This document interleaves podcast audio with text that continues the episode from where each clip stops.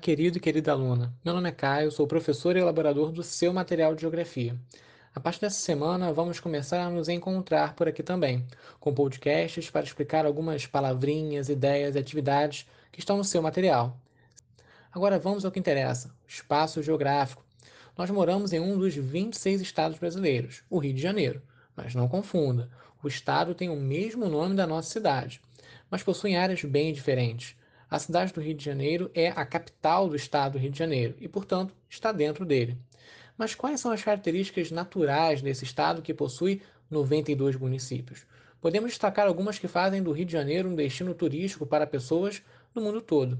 Temos, por exemplo, um relevo, esses diferentes formatos da superfície da Terra, formado por várias elevações, ou seja, morros e serras, além de um grande litoral, onde estão localizadas algumas das praias mais famosas do Brasil, como a de Ipanema.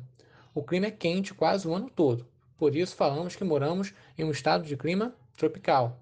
A vegetação dominante é a de Mata Atlântica. Tudo bem que sobrou pouco dela para vermos, mas ainda existem algumas áreas preservadas, inclusive na nossa cidade. É o caso da Floresta da Tijuca ou, na região serrana, com o Parque Nacional da Serra dos Órgãos. Nesses lugares, ainda podemos ver uma vegetação exuberante, com grandes espécies de plantas e animais.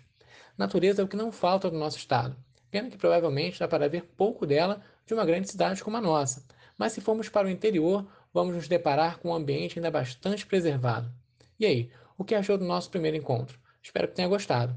Toda semana eu vou falar um pouquinho com você sobre o tema do nosso material. Fique em paz, com muita saúde para você e toda a sua família.